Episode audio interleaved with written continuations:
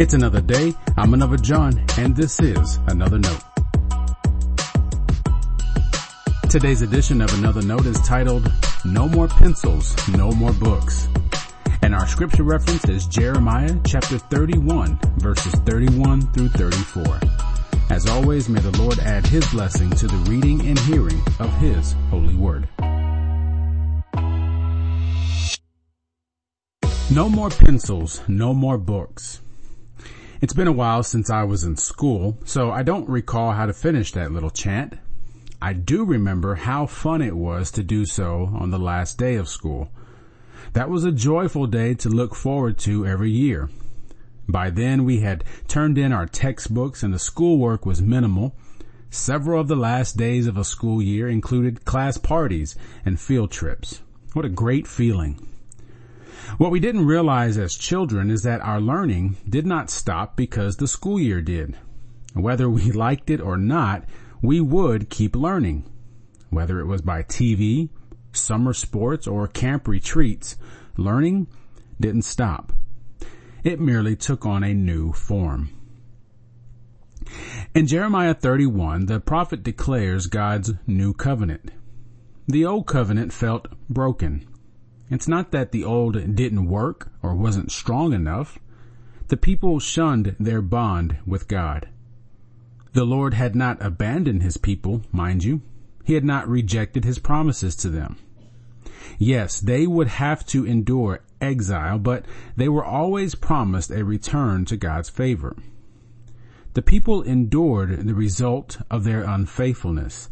They had lost their way, and now God sought to retarget their hearts.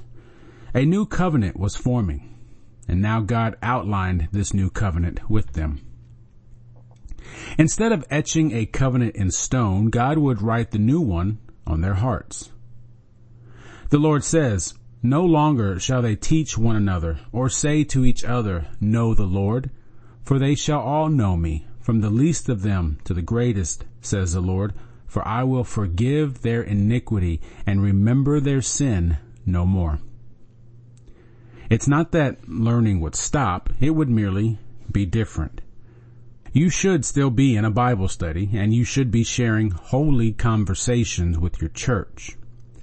I made a comment yesterday that applies here. It was in response to seeing the 912th request for the newest and best Christian curriculum. Curriculum is great, by the way. I use Christian curriculum from time to time. But we also rely on it too much. We're always looking for the latest and greatest. Honestly, I don't even know what that means. What I know we need more of is Christian conversation. That can be in a Sunday school class, but it can also be at the dinner table. You can share in affirming our faith over coffee or hot chocolate or during a midday walk. There's always more to learn about the glory of God, our faith in Jesus, and our ministry as God's church. God trusted the new covenant to be a matter of the heart between himself and his people.